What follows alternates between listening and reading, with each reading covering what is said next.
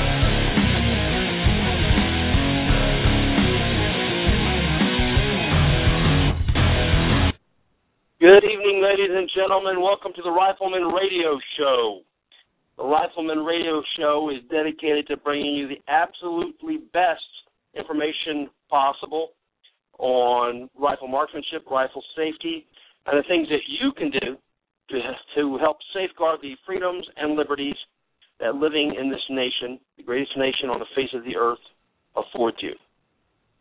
Well, I'm glad everybody's uh, listening tonight.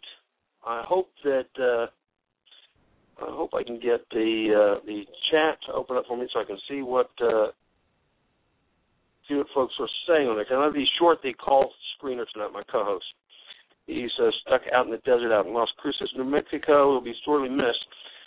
But that gives uh, that gives folks a chance to, uh, if you want to call in, if you're a, uh, a white person that wants to call in and, and uh, mention something about uh, trying to shoot at a black person, a black person that wants to call in and talk about the evils white folks, then I'm completely wide open. Uh, there'll be nothing in between you and me. You're guaranteed to get on. Uh, we've got uh, uh, Chuck Untersee, the director of the movie Be, uh, Behold a Pale Horse, will be our guest tonight. Uh, he'll be on in just a little while, and uh, uh, the movie is really a pretty fantastic uh, movie. And let me say too that uh, the the Appleseed Project uh, is not endorsing the movie or uh, any of the opinions expressed by any of the folks uh, interviewed in the movie. Uh, but Appleseed is a part of the movie, not because uh, not because we're there to validate anything anybody else is saying, but because we're there to get our message out.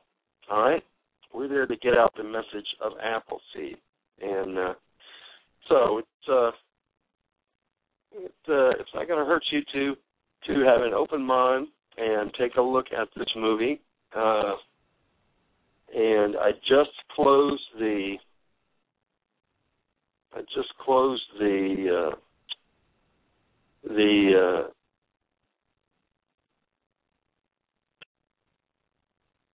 just closed the window that had the the movie trailer on it, but uh, but I'll get that in a minute. We'll announce that uh, in just a minute here.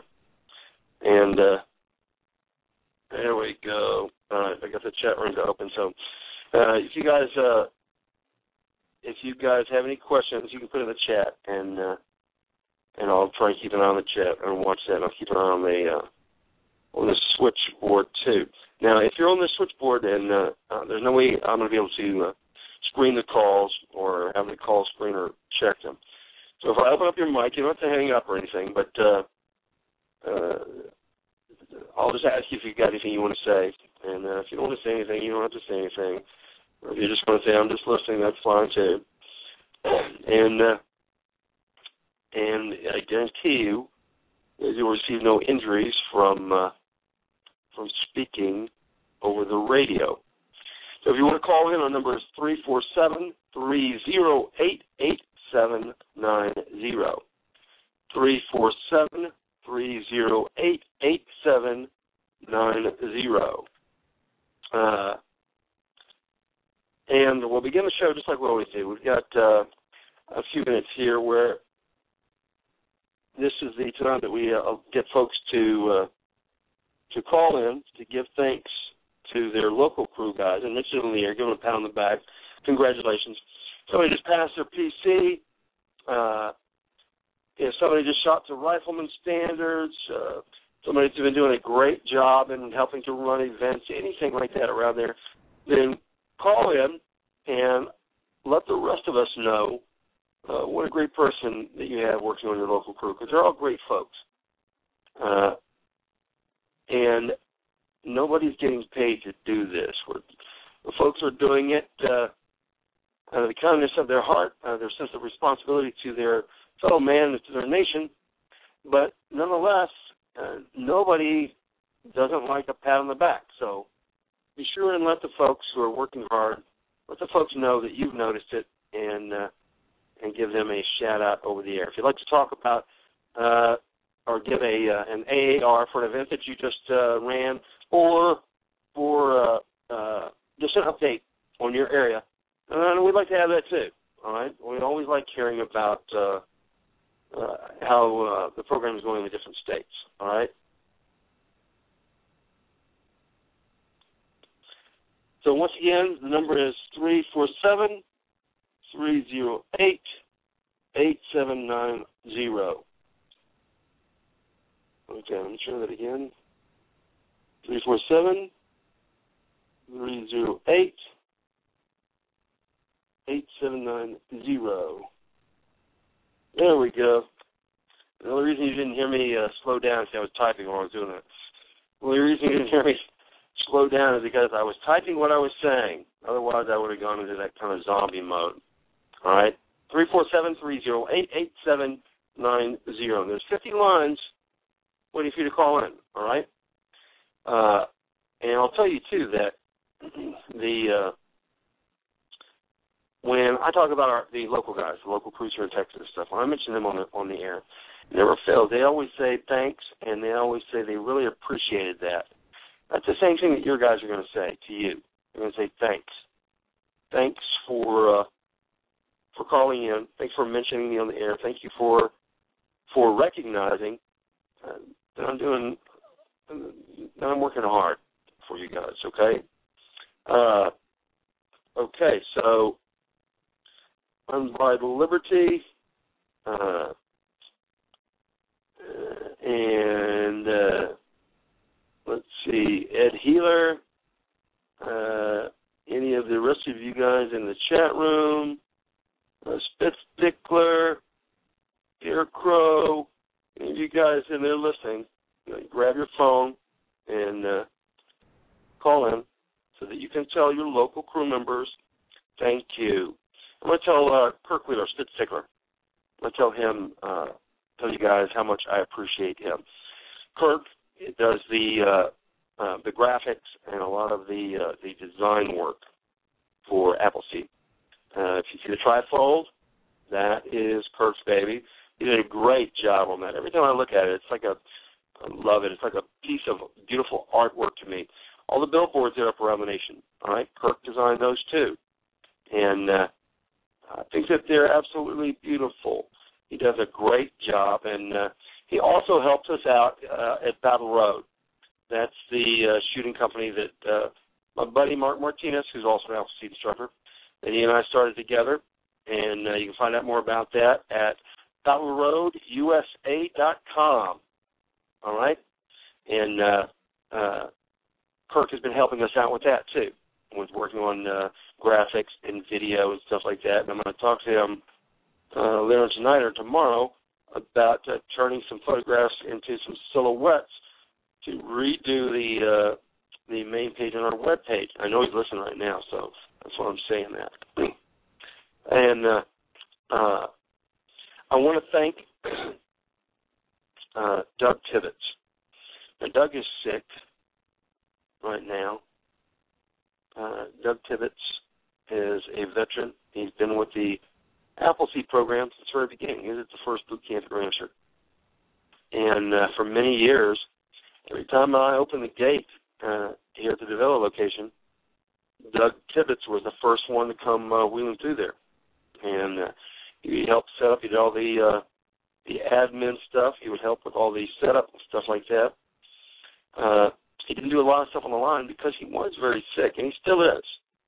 Doug is a Vietnam veteran, and uh, he is a Marine. And praise the Lord, uh, he managed to stay out of the path of almost every bullet and fragment in Vietnam. I say almost because he didn't he didn't make it 100 percent. And nonetheless, that war is still reaching its claws out uh, 40 years later and digging into him, and it's it's determined it's going to kill him, and it's going to. It's going to kill him. As sure as the sun is going to set tonight and rise tomorrow, that war is going to kill Doug, and uh, and that's sad news because he's a good man, and uh, I want to thank Doug because uh, he was he was always there. He's always uh, ready to help out, always ready to do anything he could to help with the program. uh, he went and made copies and, of stuff and paid his own way on uh, on making flyers and copies and, and things like that. And I probably have uh, 40 or 50 photographs of him because uh, of him sleeping on the firing line because uh, he would uh, get everything going for us and he'd bring a chair down to the firing line and uh, and put on his hearing protection and uh, and he would drift off to sleep and uh, and I've got a picture of him asleep at every apple seed uh, because of his because of the the treatment he was going through and the medication they were giving to him. It uh, it really wore him out, but he was there to help. He was there to help all the time, and I, I just I can't thank him enough. And uh, and I love him. I love him like a brother. So Doug, thank you, my brother, and uh, and I'll talk to you, and I'll see you soon. All right. All right. Once again, the number is three four seven three zero eight eight seven nine zero. Now I've got uh, several callers here. I'm just going to go ahead and start putting you on. Like I said, don't freak out. If I open up your mic and uh, tell you to come on, if you want to talk, just don't say anything. I'll, I'll close the mic. I'm not going to hang up on you. You can stay on the line, but uh, uh, all right. Uh, area code seven seven zero. You're on the air.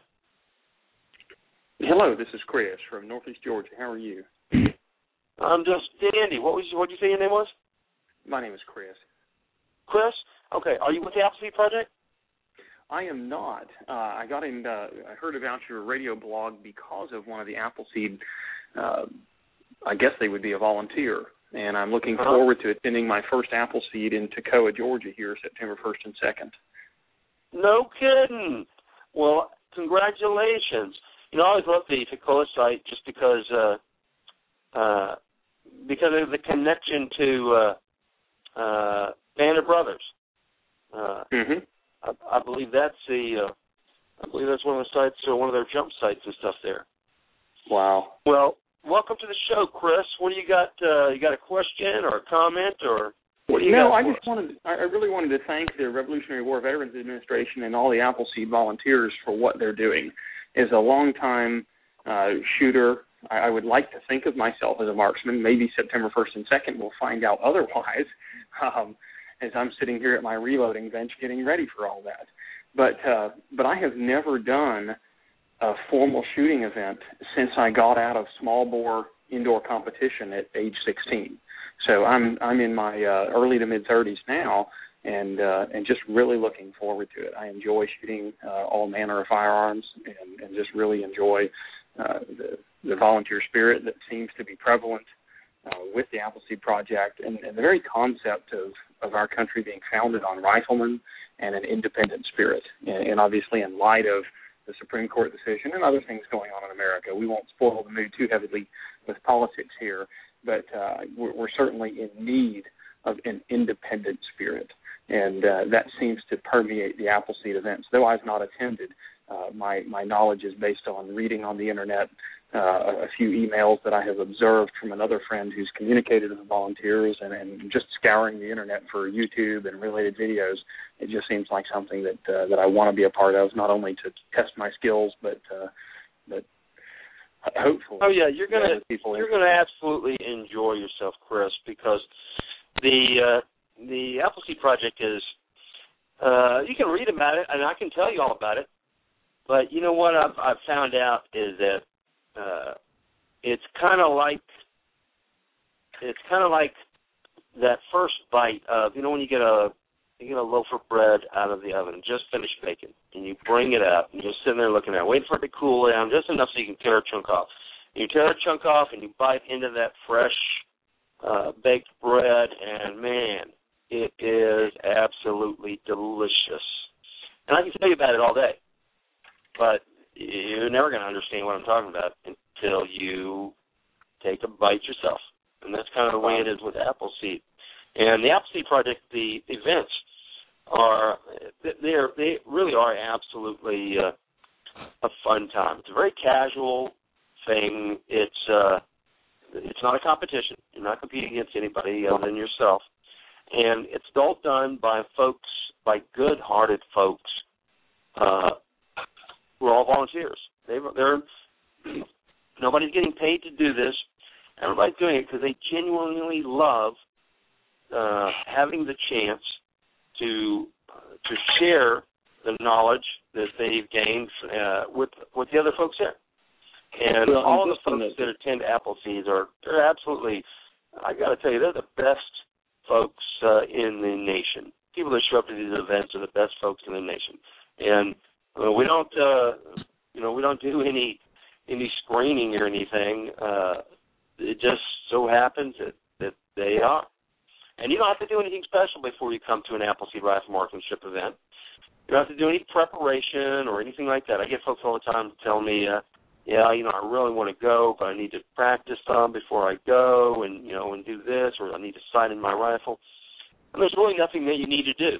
Uh, everything that you, everything that you, you're going to need is we're going to tell you, and and it's going to happen there. You're going to sight in your rifle there. We're going to teach you all the stuff that uh, uh, that we'd like you to know, and uh, and it is fast paced because we got a ton of stuff that we're trying to to get to, but we don't leave anybody behind.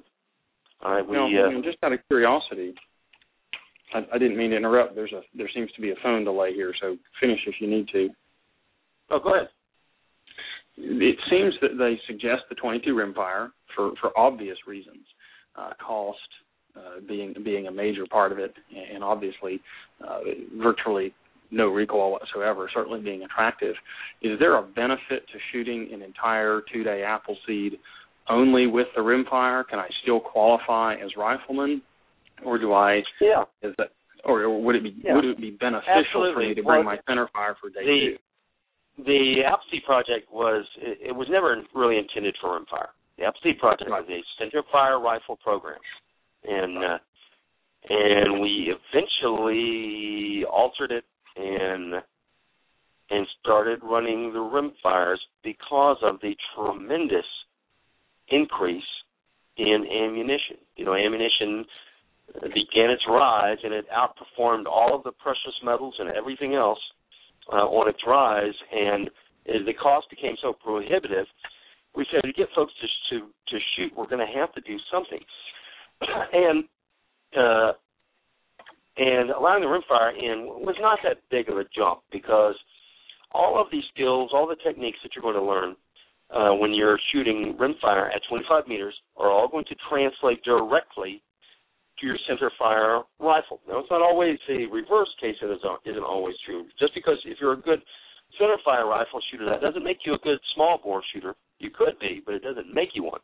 But if you can master the skills and techniques with the rimfire, then you can do it with the center fire. So the first uh, benefit is the cost. Instead of uh, because we shoot a great deal at an event, we'll shoot uh, 500 plus rounds.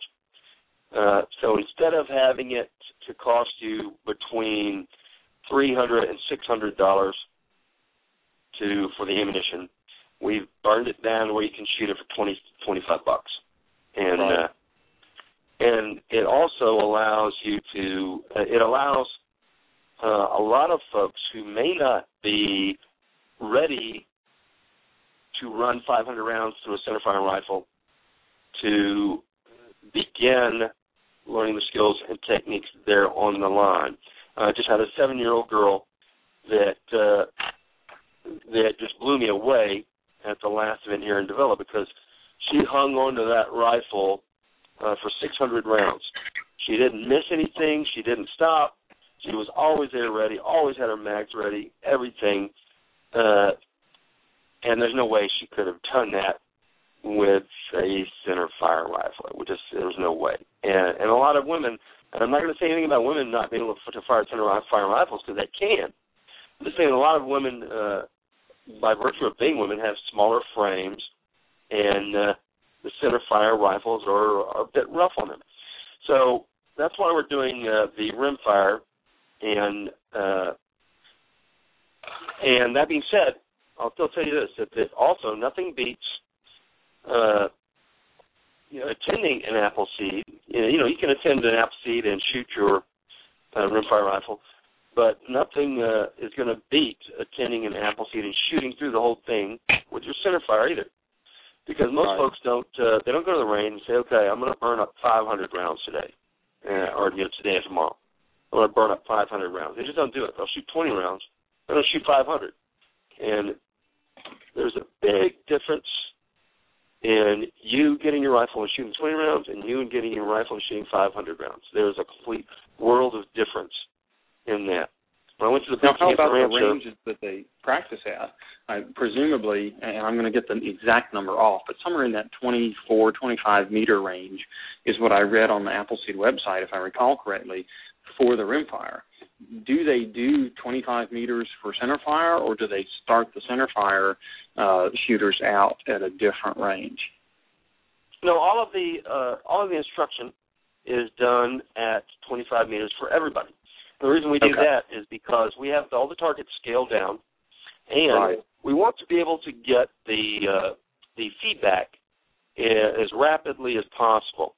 And Right. so if we were shooting uh, 100, 200, 300, 400, uh, it takes a long time to go down there, check your uh, check your target for holes, and get the data and come back.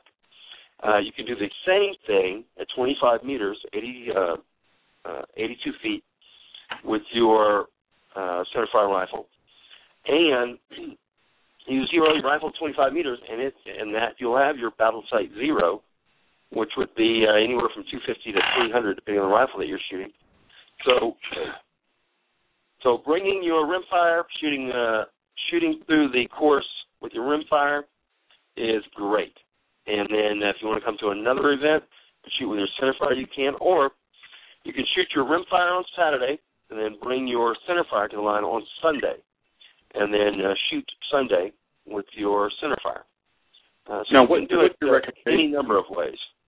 do you think that it would be best to start and end with a centerfire, or or or for a guy who's got a reasonable amount of experience with his centerfire rifle, uh, do you think it would be detrimental to the learning to to plan on breaking it up just from a cost standpoint? There's, there's no there's no detriment in in any of the breakups or anything else. The only thing that's going to want to uh, make this decision for you is how much ammo are you ready to spend, and Right. uh, that if you've got a big stack of ammunition, then uh, I, would, I would shoot at center fire. I'd grab my Right. center fire rifle and say, I'm going to shoot this center fire. I'm going to I'm going to burn it up center fire. Uh, My only to- iron sighted If you, go ahead. My only iron sighted centerfire um, is either a Mosin Nagant, which I don't want to say is laughable because I, I engaged a uh, a target roughly the size of a gallon jug offhand at 175 yards the other day, and though I connected on my third shot, my first and second uh, were nearly scraping this gallon jug size target. Um, so it's just that the Mosin leaves a lot to be desired when it comes to uh, the action of the Right. bolt. We won't say Right. Well, that's, going to be the only thing is is breaking your position every time, working the bolt. If that's what you got for your center fire, then dig your rim fire. If it's a magazine, uh, a uh, uh, magazine fed rim fire, and learn the skills and techniques on that. And then I've uh, got a beautiful Enfield.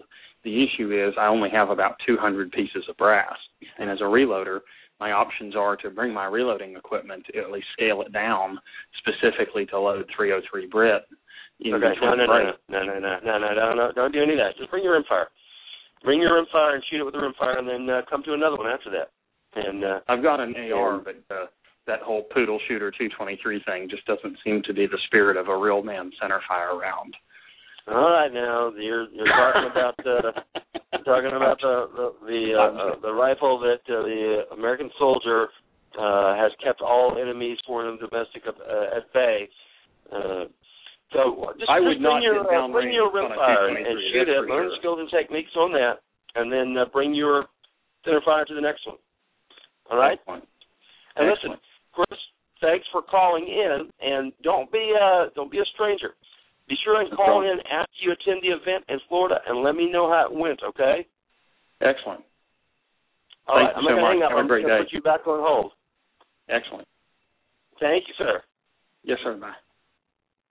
All right, we got uh, uh got another caller. I'm going to take real quick. I'm going to take a couple of callers real quick, and then uh, we're going to uh, uh, to bring on uh, uh, Chuck Untersee. All right, area code two one seven. You on there? Yes, sir. Scout Glenn Hey, Comstock, brother Com here. Well, hey, how you doing, sir?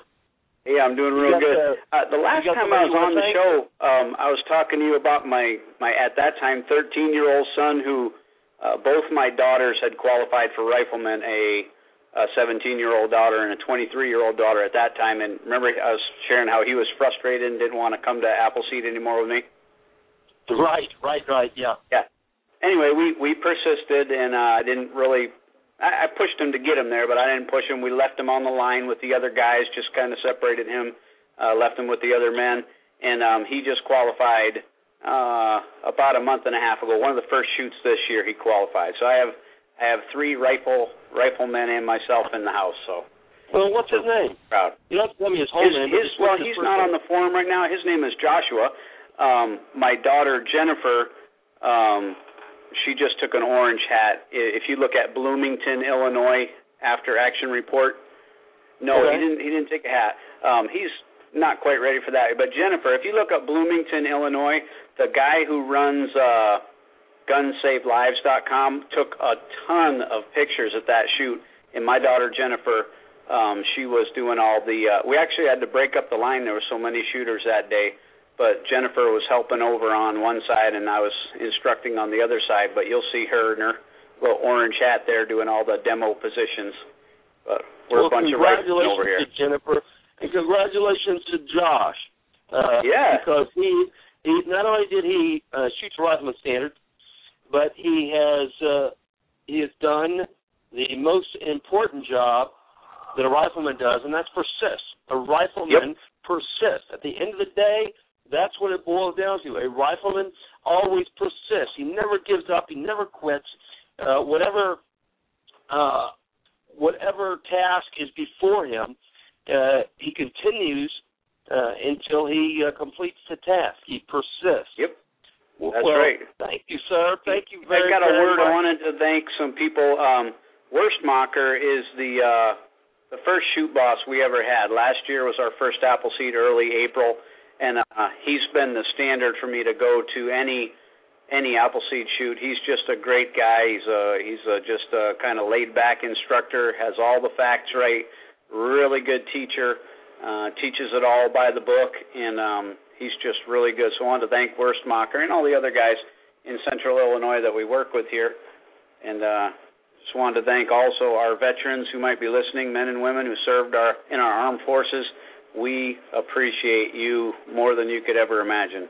You guys are absolute true heroes uh, of America. Well, thank you very, very much, sir. And thank your daughters for me. Thank your son for me. And and keep going. Keep sticking with it and keep persisting.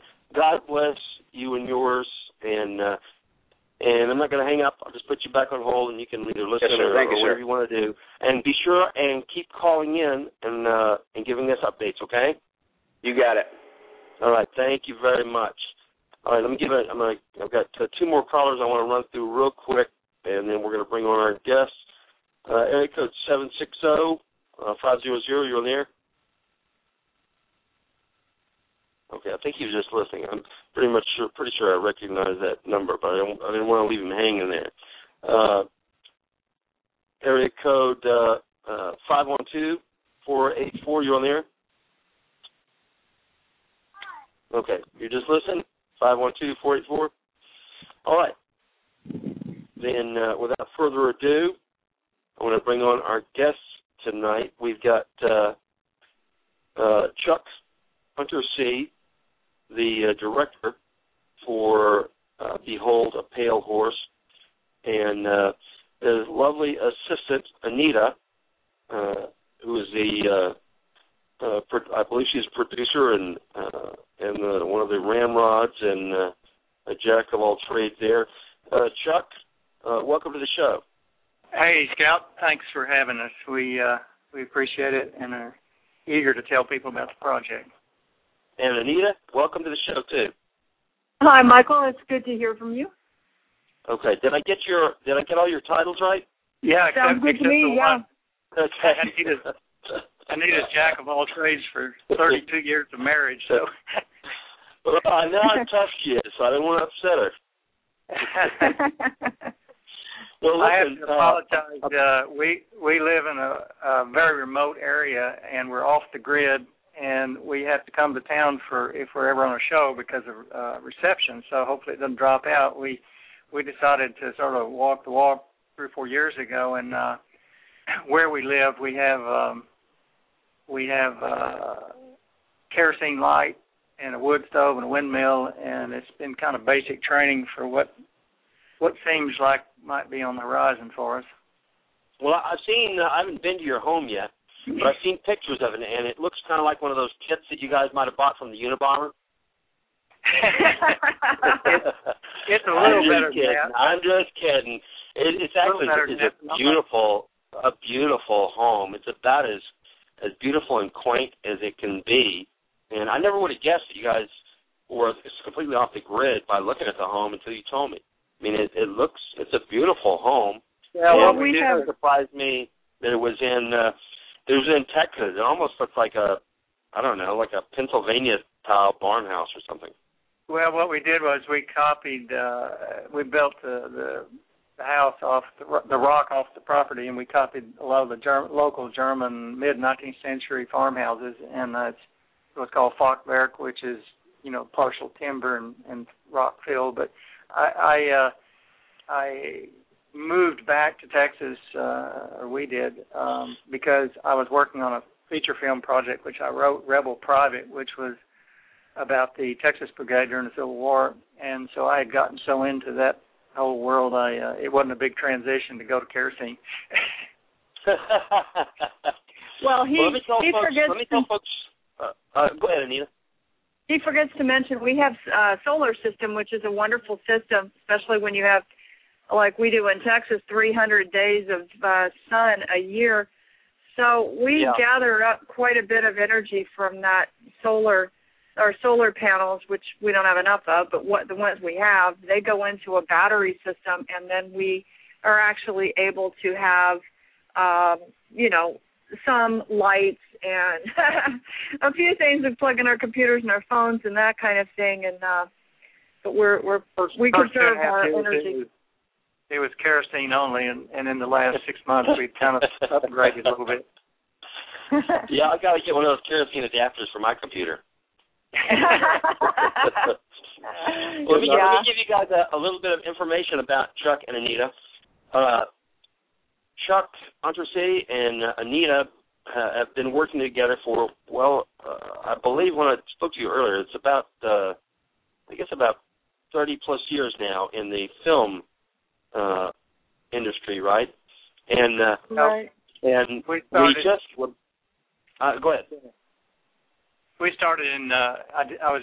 We were doing uh, still advertising photography in Texas, and made the transition to film, and then uh, and then moved to LA, and we're out there for 22 years till till uh, 04. Right.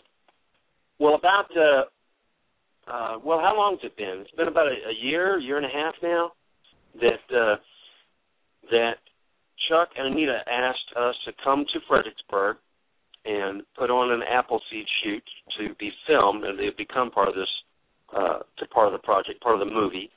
Uh, it, has it been longer than that? It might have been longer than No, that. the project itself has been um, well to back up. In about the time Obama became president, we we had gotten funded the Civil War film Rebel Private, and it would have been a really nice, uh, wonderful project after two or three years in development and a bunch of money of our own. Uh, and uh, and when he became president, the people, the investors, decided that it was uh just a little too nerve wracking of what they saw on the horizon, so they decided to put it on hold. And I was I was pretty upset because we had spent uh most of all that we had getting to that point, and of course anything in the film business is risky, but um it was it was rolling, and then that happened. And you had so, so we You had had uh, we, jumped right into Pale Horse because, uh, in a sense, to sort of fight back because for some time, and and certainly we've learned a lot since we started it. This project's been three years in the making. It's a trilogy, three part series. But the bottom line is we we had run around with phone book size documentation and articles and the thing we'd gotten off the internet about the various issues of the New World Order. And and as you know, uh, when you try to explain it to people that have no awareness, they kind of roll their eyes back and and uh, gloss over or glaze over. And so it, it was just the right time, the right place to jump into that because we felt sort of like when you have kids and you try and convince them, you know, uh, black is white or vice versa, they won't listen to you. Someone else tells them they may listen. So we thought if we came up with a primer that might be uh, might be something that you could uh, you could hand off to someone and and they would perhaps receive it better. And of course, in this climate we're in, political geopolitical climate we're in, people generally are aware that we don't live in Kansas anymore. So it's that makes it a little easier for us. And so we just wanted to make this tool that people could uh, hopefully uh, use to to from a grassroots level to to wake people up because as you know uh, during the American Revolution there was actually a very small percentage of the people that drove it and if you applied that same percentage of you hear all kinds of figures eight percent ten percent whatever it was if you applied that same amount of uh, number of people to the population we have now, that's a whole lot of people that could stand up and you know be counted. And so uh, that was, I mean, that was our hope, and we we just rolled it out, and it's it's it's uh, looking good, but it's it's a process. And like you were saying a minute ago, the rifleman persists.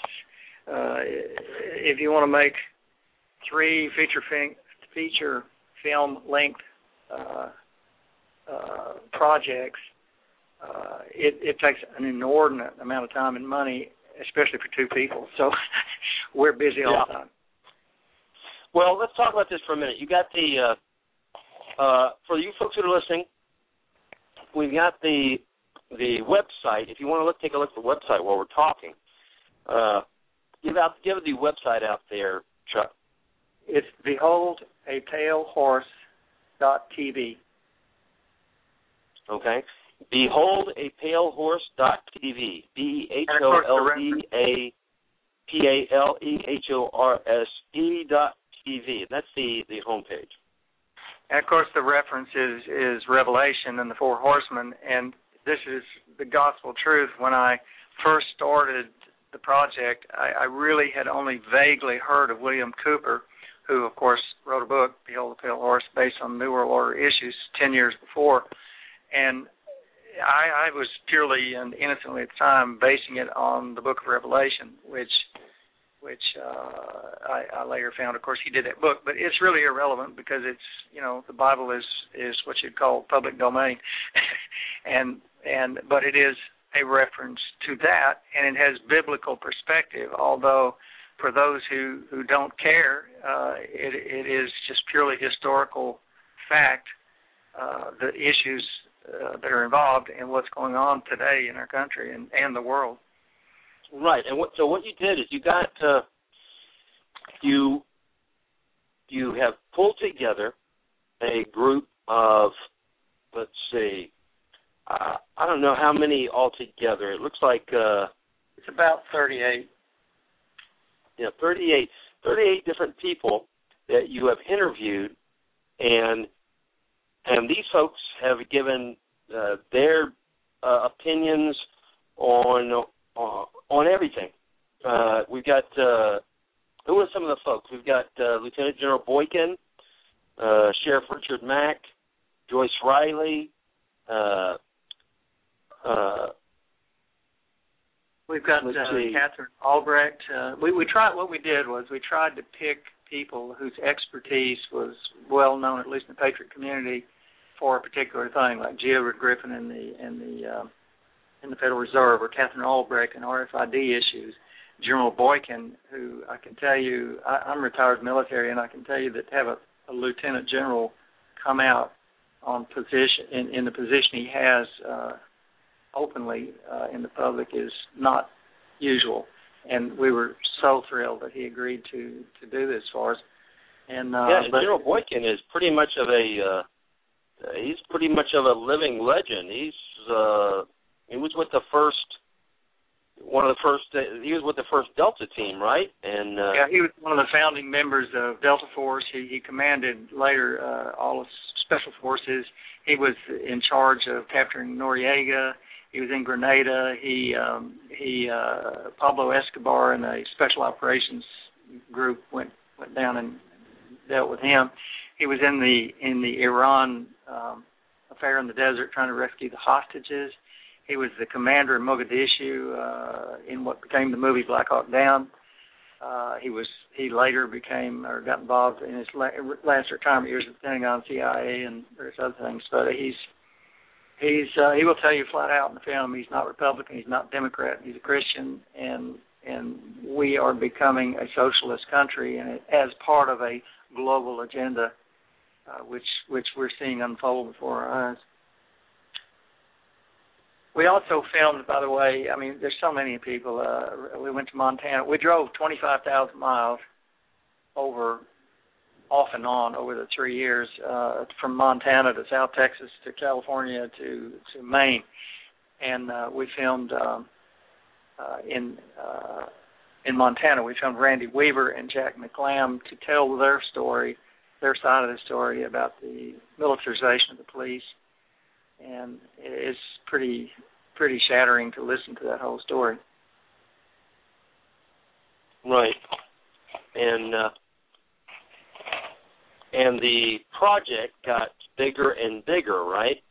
Uh, yeah, like I pretty said, amazing. it was about a year a year and a half ago that uh, that we got together with you and we brought a crew down there, about forty folks and their families, and filmed the Appleseed uh, segment of this because the the show is is made up of uh, interviews with all different folks, and everybody has uh, everybody on there is putting in uh, their own opinions or their own string of facts and opinions, and uh, the same thing with Appleseed, and uh, the, well, the wonderful and, part about Appleseed was that that uh, you know we, we cannot we cannot forget our our history, and and of course the mechanical part of that history is what you're teaching with the uh, Army qualification test. And uh, and Anita, by the way, went through I believe three Appleseeds here. Luckily, they're they're local enough that we could do it.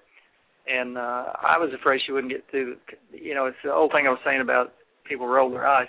I've always tried to get Anita to to go out and shoot with me, and there was always a reason why she didn't want to. But when she got out there, I didn't think she'd last the day and or half a day. And then, well, Lydia, you pick it up. Tell him about what you experienced. Well, it turned out that I was more competitive than I thought, and I got out there and I was tired. But when I saw what the goal was, the first day you have fun and you kind of learn to do different, you know, shoot from different positions and all these different things you learn and loading and unloading and then it speeds up and it goes faster and faster. And by the next day you're actually uh you know trying to do your very best on the targets and when i recognized that's what we were doing i really got into it and it was very fun. Although i'm still not that good i almost made um the first level. Uh, it was pretty close. Well yeah but you just did getting a great familiar. job and then It's getting familiar and with then the you guys both came up and you came and you shot here uh uh one day well what about uh about a month ago you both came up and shot Yeah, pistols, a all day job. of pistols. Yeah, and that helped me a lot too. And um yeah, so I'm I'm just a typical female that Let me you know. let me tell you another example of of I can say something to someone and they won't get it. Someone else says it and it works. When we went out to to Scouts Ranch to play a little bit, uh I, I kind of tricked her because I said, "Oh, we'll we'll just go out and hang out a little bit." But then we got there, and of course, object of the game was to hit some targets, and and he had her firing a Glock 19, I think, probably fired 300 rounds, 400 rounds, and then he said, "Oh, well, let's try some other stuff." So he gives her a 12 gauge, an AK. Uh, I think she's fired a Mauser. Uh, I can't remember what all, but it was oh a 357. I know he ran off on that one, but and a 45. The point is, uh, she did it, and she got past that block, and and now she's she's running with the ball. Right. Right. And and uh, and it wasn't just your shooting skills that uh, advanced. There was also uh, there was also a good bit of philosophy that uh, that apparently you altered, and uh, I think it's going to Yeah. make you uh, put you in a better position to Mhm. uh, Mhm. to defend yourself and your loved ones. So so that Right. was great. Well, the uh, the movie is narrated by Charlie Daniels, and in my when I was doing a write up for the show earlier today, uh, I wrote in there that you know I always I always knew he was a great guy, great music, and that uh, you know he was a- he was a man to ride the river with. I, until this until the the movie came out though, I never really knew what a devoted patriot he was. Well, the funny thing is, we we looked I- for years. We did t- national TV commercials out in uh, in LA, and uh, and I knew from dealing with advertising agencies how much they will pay or clients will pay for celebrities to say this is wonderful because if a celebrity says this is wonderful, they'll buy it. I knew the key to getting this thing, you know, uh, head and shoulders a little bit above the average film was get a celebrity, but try to get a celebrity to come out on these issues, and it's virtually impossible um, because they're always looking over their shoulder. Well, I started. Somebody said you ought to look at Charlie Daniels' website. It's it's charliedanielsband.com, and he has a soapbox that he does. He writes for frequently, and I started watching what he was writing, and while he was on it.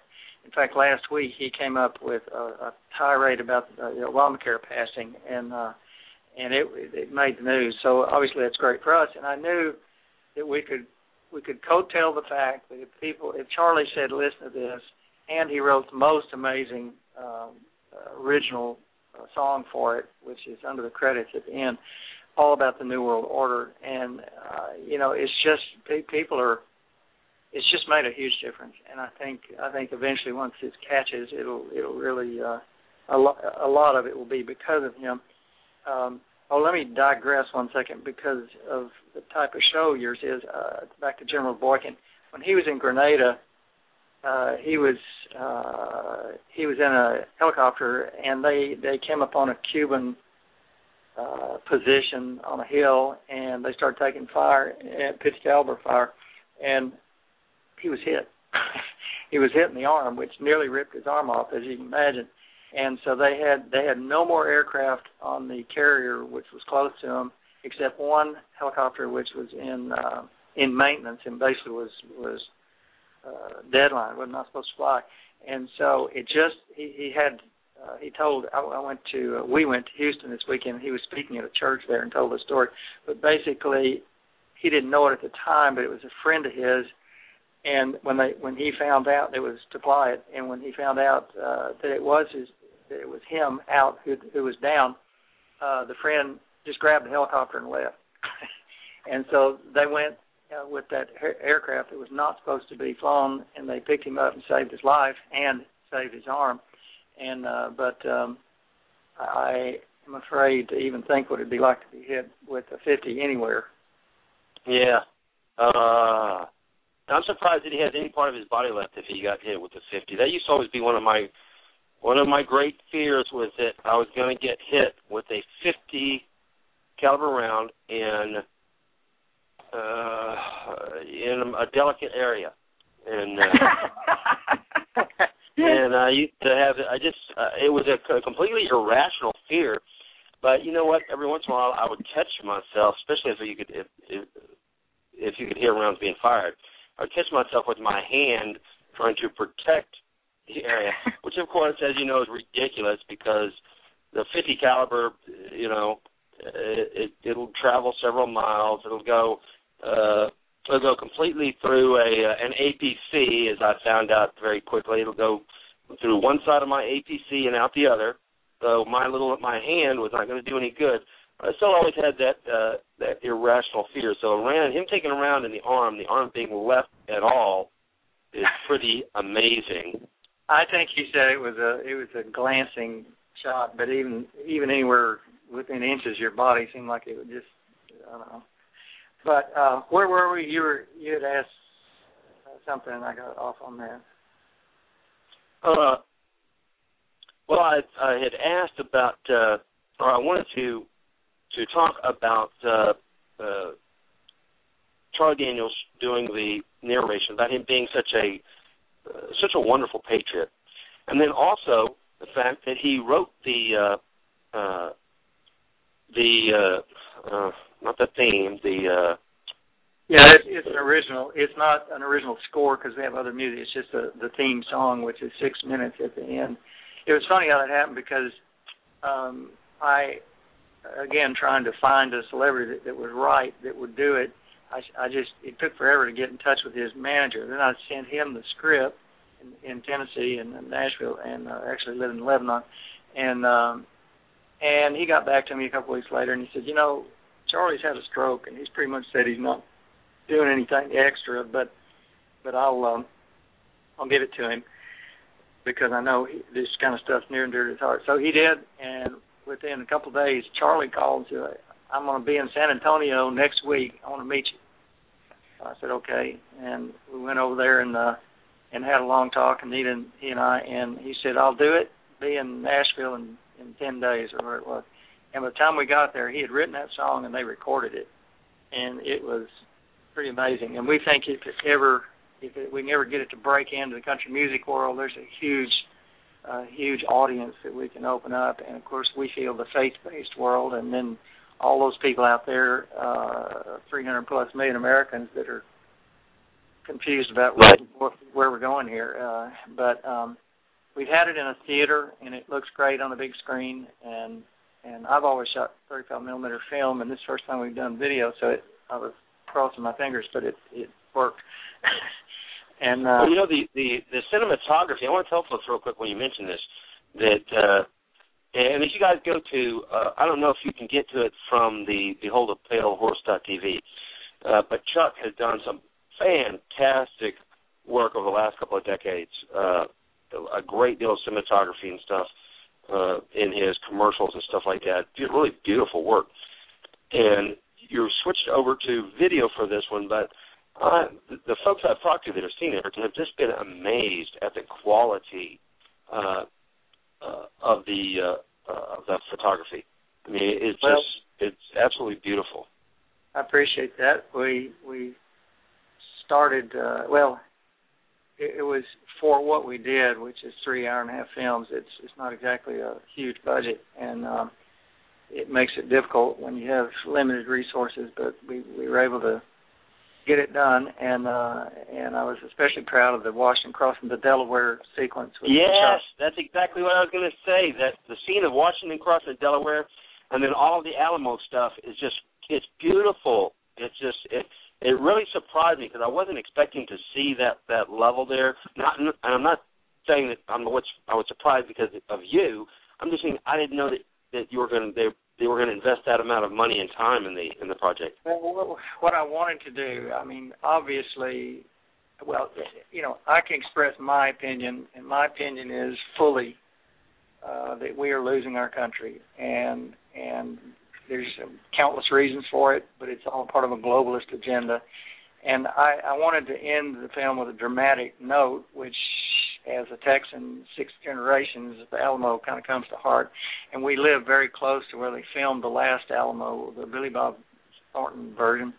And that set was still there. So we, one of our investors knew the people, and we got access. We went over there and shot a reenactment of, of a element of the Alamo drawing a line in the sand. And I thought, what better possible way to get the point across to people? Because that's still a, Texas or not a universal concept to most Americans that you know, uh, drawing your line in the sand. And that's really the bottom line because if we, the people, don't, eh, you know, the big the big thing that I pondered for so long and tried to come up. It's easy to come up with problems. The solution is obviously much more difficult. But but was what is the solution? And the only thing I've been able to come up with, you know, is wear your knees out praying and get off the couch and do something. And drawing your line in the sand is part of the get off the couch thing. And everybody, there's no, I mean, this is what we can do because we know to do film, but everybody can do something.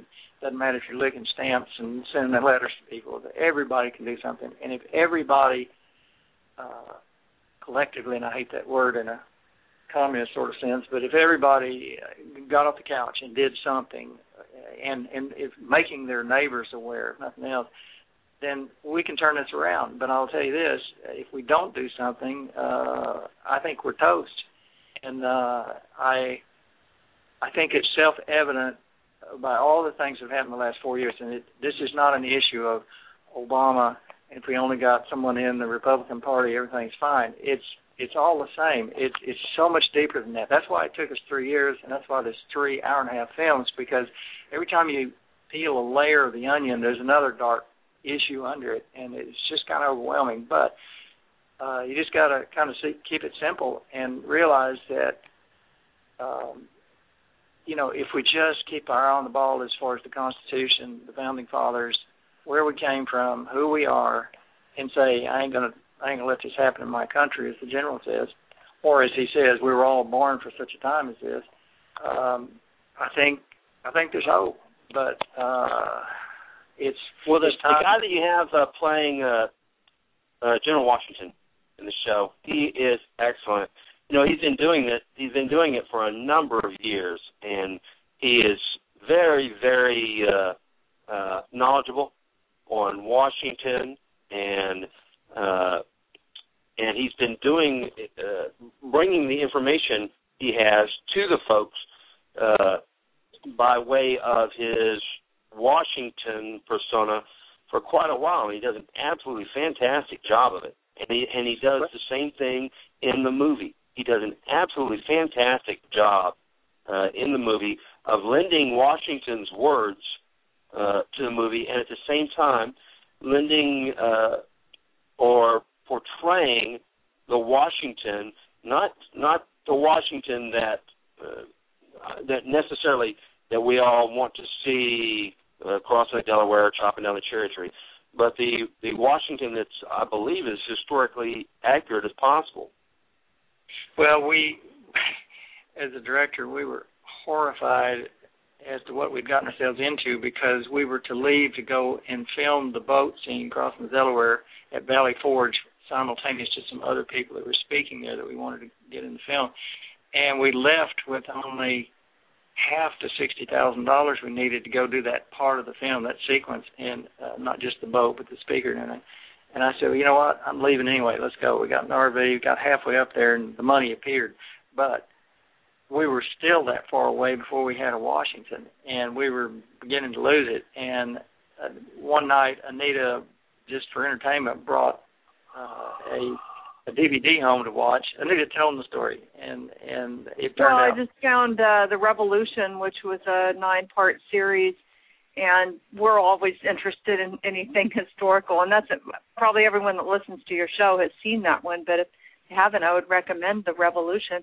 Anyway, um, it George Washington in there is is our Mark Collins, and he's fantastic in in that series also. Although he has no speaking parts, because it's it's mostly a voice over or a, a narrative with you know just the action behind them. But that's how we found him, and now he's he's turned into a wonderful friend. He lives fairly close to where we are, two three hours away from us, and he's a Baptist preacher who says the fact that he's a wonderful actor and a father of I think five or six kids that were all homeschooled, wonderful family, just incredible human beings. So uh, we've we've is made a lot lives of in- friends along the way too. He lives in Yorktown, Texas. Right. And now I spoke to him, uh, I guess, a, a year or two ago about doing uh, doing a project or doing something with the Appleseed project, and that's that's still a possibility. I, I'd love to have him do something uh, with us. I just haven't found the right thing yet, the right way to do it. Well, well, he's I, he's a wonderful speaker. He was just at the Texas uh, Republican convention and spoke in front of seventeen thousand people there. No problem at all. He he uh, delivered two prayers and two speeches, and he showed the trailer for "Behold a Pale Horse," America's Last Chance, and uh, he actually, Actually, did it it in it was kind a of a crafty thing. way. special thing that we cut for him because I knew he would just have a short time. He was asked to speak. He's a Baptist preacher as well, and uh, and he he saw it as a great opportunity, and he said, "Cut a special little thing that you think would be the best foot forward on the film." And so I recut a little trailer, which started with the scene of Charlie Daniels saying, uh, uh, uh, "You know, we're." Forget what he says. Something like, "There's traitors among us. We need to have a hanging." And then he starts laughing, so it's a joke. But the next scene, it says "Revolution." A slate comes on a period thing I put together. It says "Revolution in Texas," and then it unfolds the Alamo reenactment where Travis Charles Lyman was at, and then Charlie's song. Well, they played that, believe it or not, in front of 17,000 people with our website on the end of it, on six feature film size screens, movie screens, simultaneously, and it was the best advertising you could ever have. And but he's just you know that kind of guy. And to give you a little more about him, he uh, I think when Washington was 50, an artist did a life mask, a plaster life mask of his face to use, uh, you know, later to flesh out and make a use for a, a painting he was doing, and that still is is around. And and someone compared, and and uh, Mark on his website has this, what he calls a split face. It shows his face because he didn't just happen into this. He is an amazing double for Washington. And uh, he, he's got this split face of the real Washington life mask and his the other side of his face and I you, it's it's eerie because I defy you to almost mix it up and say which one is the Washington, which one's him. So he's he's just really into it. He looks at that as his calling to to you know from the pulpit, which you don't hear that much these days, uh, talk about political issues and to uh, to illustrate uh, the real founding fathers. And and he does an amazing job of it. And I think you should use him, and I think he would do it. Well, you know, when we were talking about this a while back, uh, and the narrator hasn't been uh, hadn't been worked out yet, and you and I were talking about uh, the different folks, and uh, one of the, the names you brought up was Willie Nelson, and I was thinking, I remember telling you, please, please no. Uh, I love Willie, but it just would not have had the same uh uh wouldn't have had the same impact you know what I mean? Uh, yeah. I think I, I, think, think, that Charlie has that that sort of Norman Rockwell Americana aura about him that appeals maybe more widely. Willie has that same aura, but it, it's in a different way. But but I can tell you that Charlie is is a dedicated and faithful Christian. Uh, when we were filming in this little log cabin in Tennessee, it was beginning to snow. It was in, in November, and it was really cold. And we took a break, and in fact, the only heat we had was in the fireplace of the log cabin. But um, we came out, he took a break, and there were about seven or eight guys running around in orange jumpsuits, uh, cleaning up trash on this little park where we were filming. And he yelled, booming across the the uh, air the area around the cabin. He said, "Come here, boys, we're going to pray." and they all shuffled over there and and he made them hold hands and he started praying and the sheriff that was with him came up and he was not quite sure how to handle it but uh anyway he is uh he walks the walk and he is uh I think a great a great patriot and if nothing else because of his position the fact that he calls it like it is and uh these days see, the people this is we've danced around the issues the issues are i believe we're losing our country to a globalist agenda. And you can call it fascism, socialism, uh, uh, communism, whatever, international communism, which is probably the closest concept. But all that is controlled by a world elite. Most of your people are going to know this. Not, I'm not. Uh, I'm preaching the choir here. And the UN has an integral part of it. And as you well know, the UN has the Small Arms Treaty, which generally breaks down in detail, uh, and the Law of the Sea Treaty, which will give all 70% of the Earth's control to the UN. Uh, and so, really, the, the UN is the uh, enforcing arm of the global elite, which which are pushing a communist, uh, feudal, uh, high-tech feudal system for the world. And Agenda 21 through the UN is the, is the heart of it and we cover that in detail and will more in part two. But Agenda 21, basically, for those who don't know, calls for um, uh, no private property, all water and food controlled by the UN, um, no sovereign nations, and a reduction of world population by 85 or 90 percent. And they're not kidding. And we have the documents, and they're implementing it. Have been for 20 years, and it is really at the county level in every county in this country. And it, they don't have an Agenda 21 sign on the door at the county. It all comes uh, through grants from the government because when Bush one went to the Rio conference, I think it was '94, and uh, when they really cranked it off, he came back and infused all of these uh, principles of Agenda 21 into uh, the federal government, and so there are grants, and it's just part of an agenda. And uh, right, right, and I, you know, I tell you, I'm not one of those folks that has. Uh, uh, I was looking for my my tinfoil hat the other day. I couldn't find it, but uh, I'm not one of those folks that uh, that is really a believer in uh, in big conspiracies or anything like that. I, there probably are some, but I just I've never seen in my mind I've never seen humans organized enough to have a, a huge successful conspiracy.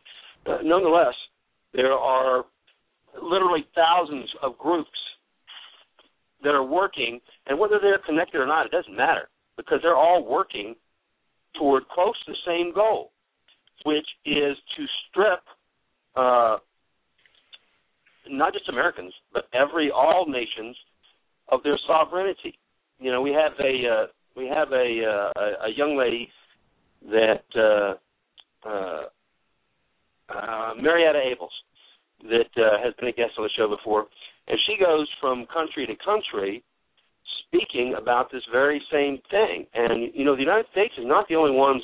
We're we're not the only ones that's worried about it there are many other countries that are now that are that are waking up to this and saying, "Hey, wait a minute, wait a minute. This is uh, this is a a worldwide problem, and if we don't get a grip on it right now, we're going to lose our sovereignty."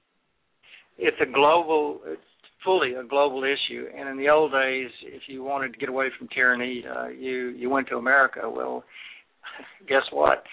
Uh, it the only thing really in, in reality standing between global government is a, a sovereign American republic as designed. And as you know, they've been chipping away at the underpinnings of that for several decades, and they're closer and closer. And the purpose of it is uh, world government. And Agenda 21 is the shoehorn which is getting us there. And it, for instance, anyone that wants to look, uh, Michael Shaw does a wonderful job in the film explaining it. But look at Freedom Advocates, freedomadvocates.org. That's Michael Shaw's site, and he is in California. He's an attorney, but he has been on this full time now for several years. There are many other people like him, but uh, he just did an amazing opportunity, but uh, or, or job with it. But um, uh, it's it, it it has absolutely nothing to do with conspiracy except to the people, us, we the people.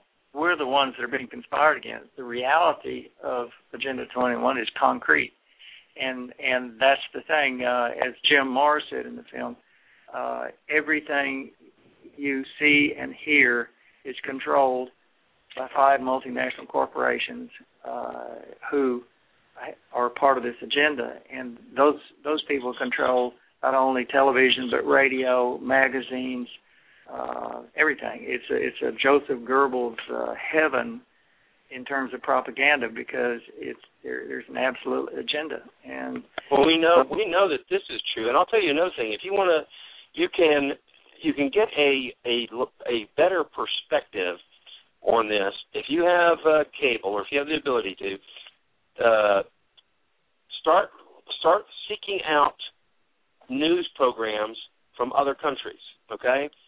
And start watching news programs from other countries. Now, I'm not going to tell you that they are all correct either, but in the United States, we only get uh, American news stations, and like you said, those are all mainly controlled by corporations uh, who are who pretty much tell uh, the uh, news organizations uh, a lot of what they can and can't say, and American media is no longer what it was uh, even just 50 years ago. It's it's now a business, and the and a business is designed to make money, and uh, the way you make money is you have advertising. So you got to have a lot of uh, a lot of stuff that's generating a lot of fuss, so that you get a lot of viewers, so that your uh, advertising can be more uh, uh, can be more expensive, and that's what they do here. Now, if you you can look at a lot of uh, a lot of the other different countries and look at their uh, news programs, and it gives you a little bit more of an insight to what's going on around the world and the things that the rest of the world sees uh, as important. And uh, I, I want to tell folks too that uh, that Appleseed, the Appleseed Project, of course, doesn't. Uh, we're not endorsing any of the folks in the uh, in the movie or any of their opinions. Uh, but I'll tell you this: uh, that you shouldn't be uh, you shouldn't be swallowing whole anything you hear or see either. You can take a look at the movie, and just because you're watching what somebody says, it doesn't mean you have to believe them or agree with them. The smartest thing to do is if they say something and it and you think it's of interest to you, then you find out, you research it, you find out what it is. If somebody's talking about Agenda 21, you don't have to believe what they say. Agenda 21 is actually set down uh, in stone. It's in it's it's all written out. You, we actually have the, the uh, on our, on our website. You can download it, and it's 400 pages. You have to wade through it and pick it out amongst the the. There you go. The and, but it's and I believe a, a good part of that was done on purpose. You make it so big that you've got to wade through it to find uh find the fish hooks and the punji stakes and stuff that are in there. And a lot of the stuff I, I've read and they've been pretty open about. Uh, one of the things is that you mentioned was the reduction in world population. The the the folks uh, who are who are some of the main movers and stuff in this have stated quite openly and very publicly that they want to reduce the population of the world by five billion people. Now, I'm not sure how you do that, but that's their goal is to reduce the world population by five billion people. So uh, you can draw your own conclusions on how that's going to get done, but that's that's one of the things that uh, that they openly speak about. So when you're watching this movie, and I, and I I urge you to watch it because there's a ton of uh, of facts in there. These this this isn't uh, people just spouting off anecdotal stories or uh, or their possible theories on stuff. Uh, this is a a, a huge uh, a huge amount of facts in all of this. You watch the film, you take the parts that uh, you want to learn more about, and you research it, just like anything else you do in your life. You research well, it, you find Charlie out for yourself. Charlie says uh, a couple times in the film, "You don't have to believe me. Look it up for yourself." And our challenge is, we've got um, on the website, we've got the bio page, which has a blurb on all the 38 people we found, uh, and their link to their website, and it's just it's, there's a million ways you can research any of this, but we thought that was just a good place to start for people who really don't know anything. And and there's so many people like that out there because, uh, you know, the, the one thing, the huge mistake uh, strategically that I believe they have made is Americans still believe whether they understand these issues or not. And the thing you got to remember is whether someone has heard of it or not, whether they believe it or not, whether they understand it or not, does not change the reality. The reality is it's out there. But the point is, right, right, and uh, and uh, I'll also say that uh, while Appleseed doesn't, uh, we don't have any politics. We don't have uh, any kind of endorsement of any uh, politicians or politics one way or the other. We're open to everybody, and I and as far as I know, uh, the folks in your film, uh, I believe that there were some. Uh, I don't believe every single person that you spoke to uh, was a conservative either, were they? Well, it sounds like he's gone. Um, no, there's all different all different philosophies uh, politically but everyone in it is very strong about their particular subject. Right. So right. there are a lot of different subjects covered.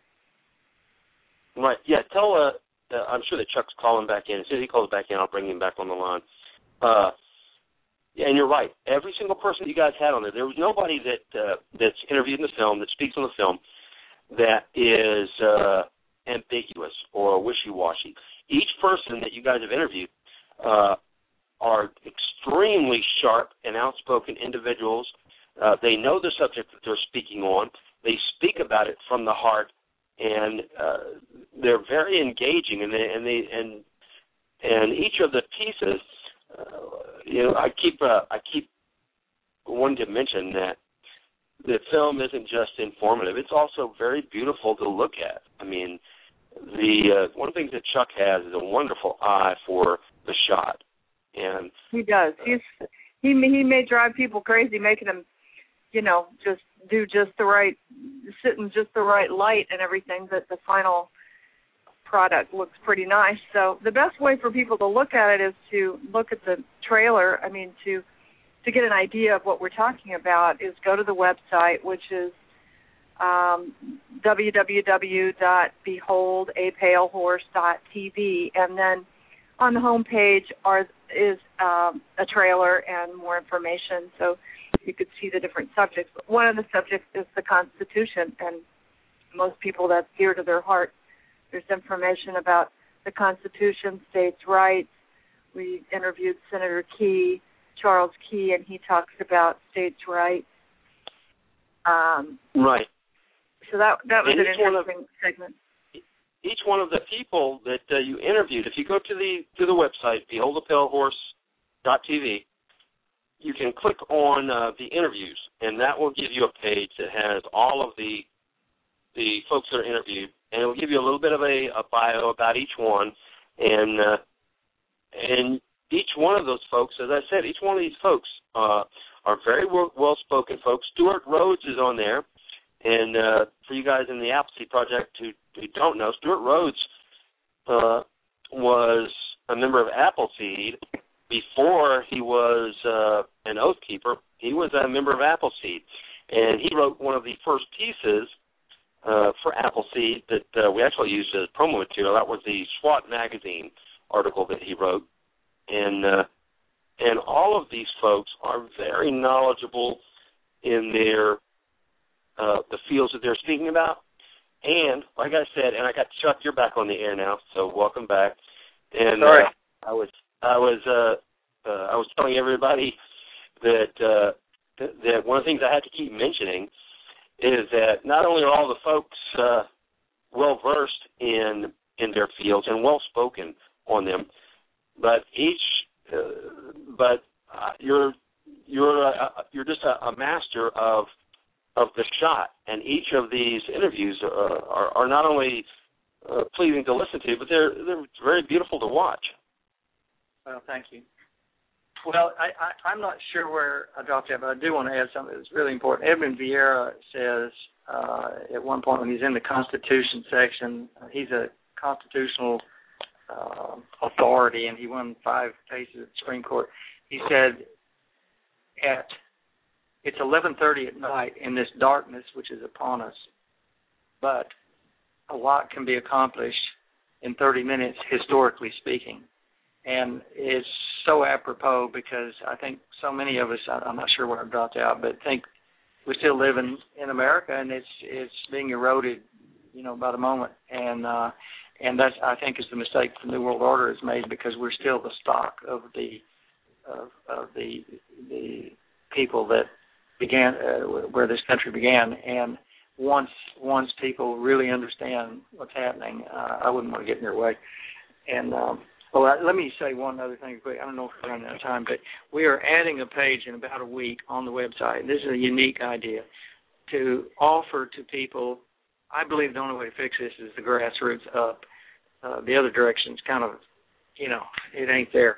But our, our concept that's unique is we we will have in about a week uh, an explanation on one of the pages on what we're calling the uh, our our advertising theme for this is a quote from Charlie from the film where he says, "Let's ride, boy, the thousand Paul Revere's," and so we're taking that as our advertising uh, theme, and we put it on this uh, one page on the website, which is called the Cinema Package or the Cinema Page, and we're we're uh, going to be able to tutor people uh, in small town America, and of course you're in the city, that's fine too if you can do it. But in small town America, to go to their local theater and negotiate a deal of two fifty to four hundred dollars to rent a theater, uh, the theater uh, for a showing. We provide a Blu-ray, uh, a film poster, and we will sell DVDs wholesale to people that are doing this because you can actually make a couple thousand dollars if you fill up the fill up a theater between DVDs and and the tickets. And the point is make a local event out of it. Get somebody who's the local patriot uh, uh, expert, or if you have somebody you can bring in like Sheriff Mack, anybody uh, to to speak afterwards, and just make it into an event. And uh, we've shown it in a theater or two theaters actually. It looks great and and there's just something about going in a theater and sitting down with a bunch of people that's very different than watching it on TV.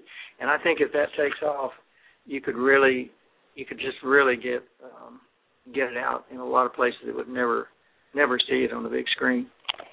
Right. Well, let's talk about that for a second. There have been several screenings already. There was a uh, uh, Fredericksburg screening, right? Yeah and then at the Fredericksburg Film Festival, and then there was a recent one just recently in Austin, right? Uh, no, it was in Llano, Texas, which is near Austin. In Llano, we're gonna, right, right, right. We're going to have another one and, in Austin. And there'll be several more. And I know that you you you copied me on the folks, uh, the organization that wanted to show the film and have all the folks uh, there to speak and I guess have a roundtable on it. Now, and aren't you getting ready to do to show the film at uh, at a really large setup? Well, yeah, we've been invited. Um, there's an organization called Liberty Avengers who's having a two-day event, uh, three or four days before the RNC in uh, Republican National Convention in Tampa, which has nothing to do with the RNC. It's just an event in that town, and it's called Liberty Avengers, and uh, they ha- the venue happens to have an IMAX theater, and they're going to kind of make it a centerpiece. We'll show it in an IMAX theater, not IMAX, but just normally, but uh, through Blu-ray, and um, that could gain a lot of attention. Uh, you see, the problem is we can Anita and I can take this around the town here, town there, you know, for the rest of our lives, but through the internet if people, local people all over the country, were to notice what I'm talking about and show it in their own in their own time, their own way, locally, obviously it gets out, uh, you know, a hundred times more than if if we do it. Because for us to do it over and over is very laborious. For a lot of people to get on the bandwagon and do it in their own area, uh, you know, it it'll get out, and uh, we're not making money on that except we've got investors to pay back and selling the DVDs wholesale but an organization like a Tea Party or whoever can make the seating.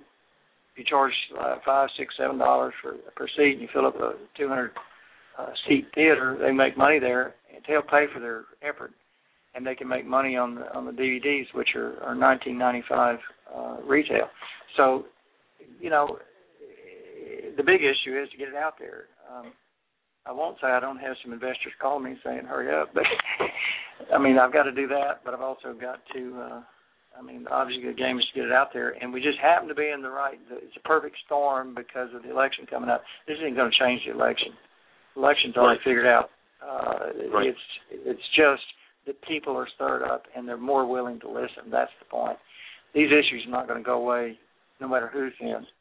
Uh, well, when you and I were talking about this uh, uh, well, a couple of weeks ago, and then again today, uh, I, I told you what I thought is that uh, that that the the folks are going to be speaking about a lot of stuff that maybe uh, that some of the people who are going to watch the film haven't heard of before, and and there a, a lot of it may uh, may be uh, be brand new to you, or you may not understand what they're talking about.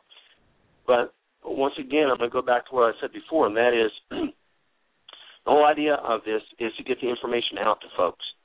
Uh, once the information is out, then you you do with it. You're you are all grown men and women. You do with it what you think needs to be done. Nobody's going to tell you what to do or how you should do it or anything else. But once the information is before is out before you, then you take a look at it. You see what you think. If you think it's a bunch of hooey, then that's what it is. If you think it's something that needs to be looked at, then by gosh, start looking at it. Start figuring it out. Start figuring out what you need to do because just like the the current economic crisis that we're facing, and it is a crisis, folks. We are now our debt now, the American debt is now at, at uh, is now exceeding 100 percent of the uh, uh, GDP. 100 percent of the GDP. If every American gave every penny they had to the government, it would not pay it off. If every American gave every penny they had to the government, it would not pay it off. And this is not something that we're going to have to figure out because oh something's going to get bad and you know down the road 15 or 20 years. Something's going to get bad in two years. Really, really bad. And the, time there, there's no longer any time available for folks to sit around and say, you know what, man, you know, at some point in the future we need to figure out, we need to do something. We need to start learning about what's going on in our nation so that we can do something about it. That time has already passed.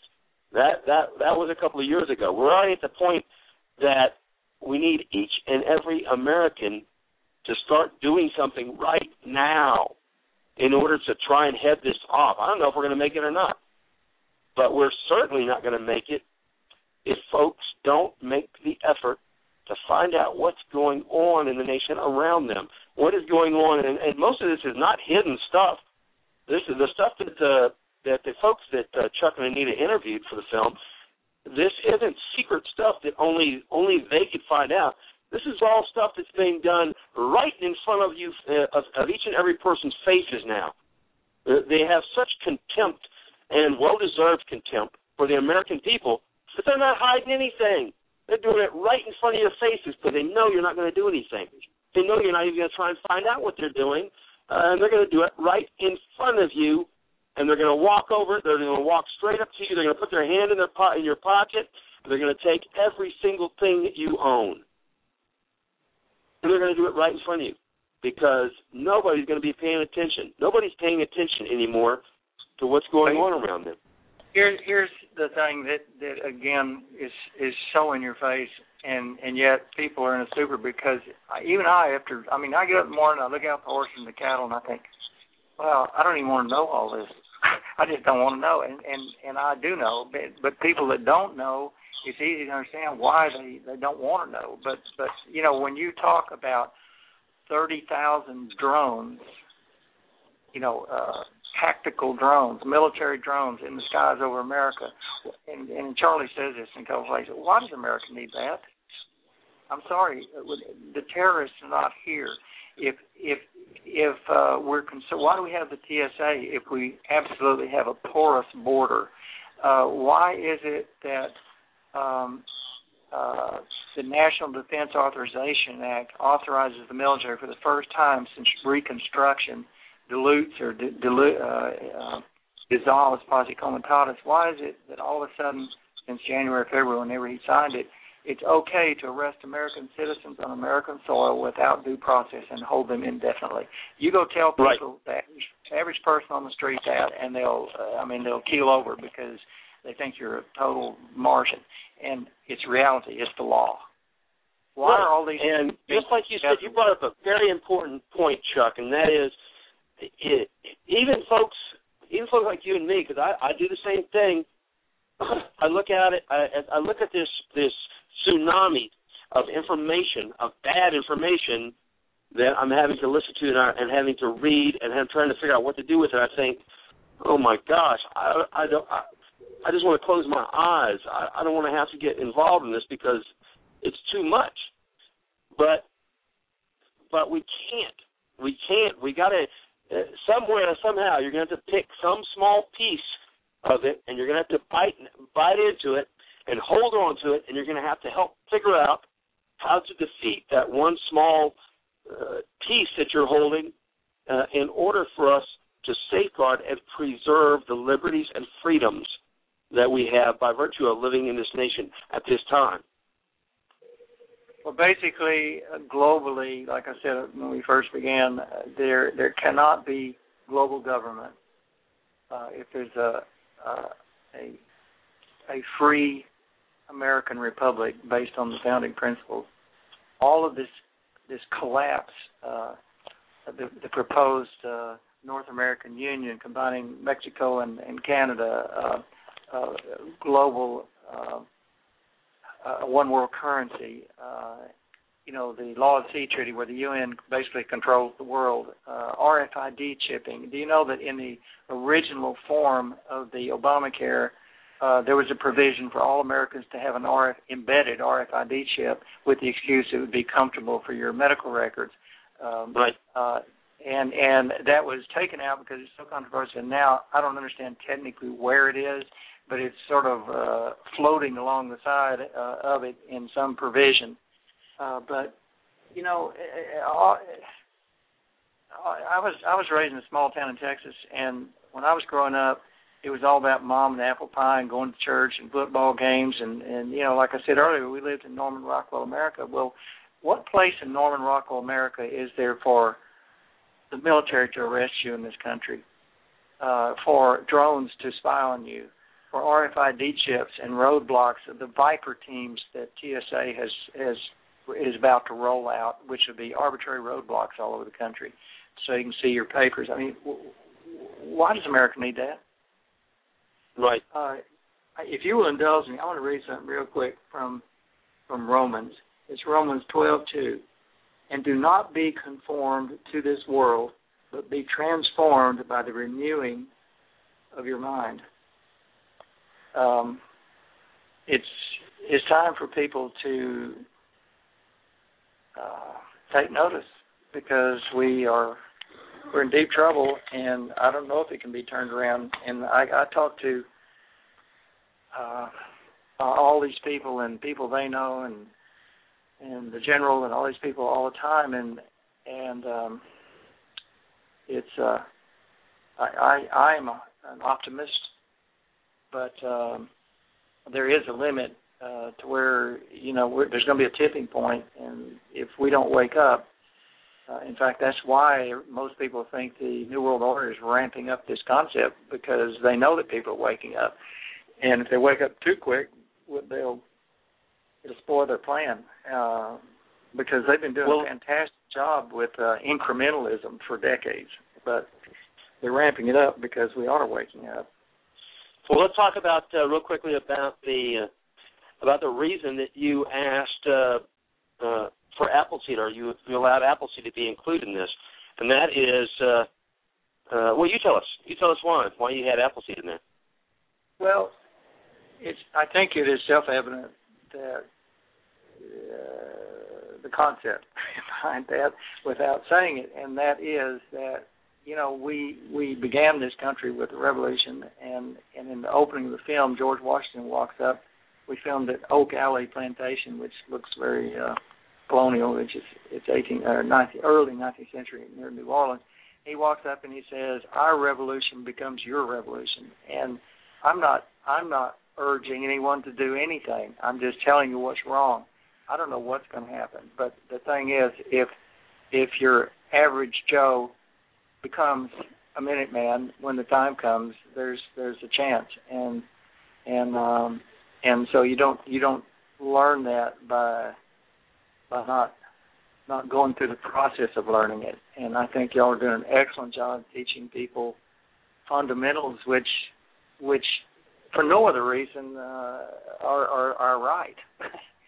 and, right, and, and when you and I were talking about it, you said uh, that there's a lot of people in the film that are going to be putting out uh, information. They're going to be putting out uh, things that uh, uh, that there may not be uh, a good or readily uh, usable uh, answer to, or to the problem, etc. And that one of the reasons that you included Appleseed was because they are the Appleseed project is uh, is one of the possible solutions to the problems that we face, and that is getting people awake and aware off the couches, getting them involved uh, first by by getting them to the range and getting them to uh, participate in uh, in the heritage of shooting, and then to listen to the history of our nation and understand. Because one of the things we teach people at the Appleseeds is that each and every American has a non-delegatable responsibility to safeguard the freedoms and liberties uh, that this nation provides to them. Each and every person has a responsibility, and that's what we teach at Appleseed, and that's one of the things. That's one of the things that's going to help us turn this around, and that's making sure that people are aware that that you cannot you cannot depend on somebody else to solve this problem for you. You're going to have to bite off as big a piece as you can chew, and and make the attempt at fixing it yourself. You can't have your mom do it or your dad or or your brother or your sister, you certainly can't depend on your congressmen or senators to do it. You're going to have to take this bull by the horns yourself, and you're going to have to wrestle this problem to the ground and figure out a way to fix it.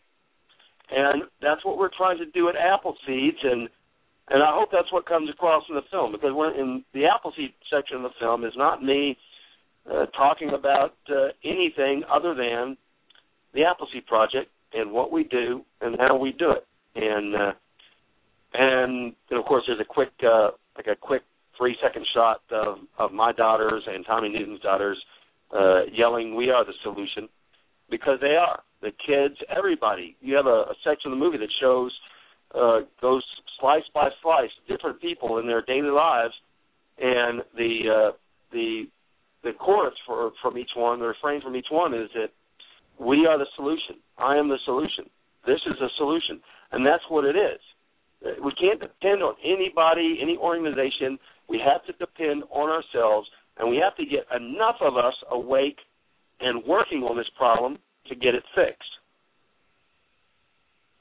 Well, I I think that um, it, it always comes full circle to that concept, which is we the people are the solution, and we the people, as you say in the film, are the government, but we're not the federal government. We are we the people, the government, and and that has gotten virtually 100% lost uh, in the recent past, and you know. Um, I mean, when you hear stories like George Soros, a George Soros company owns the company in Spain, which is going to count three quarters of the national election ballots.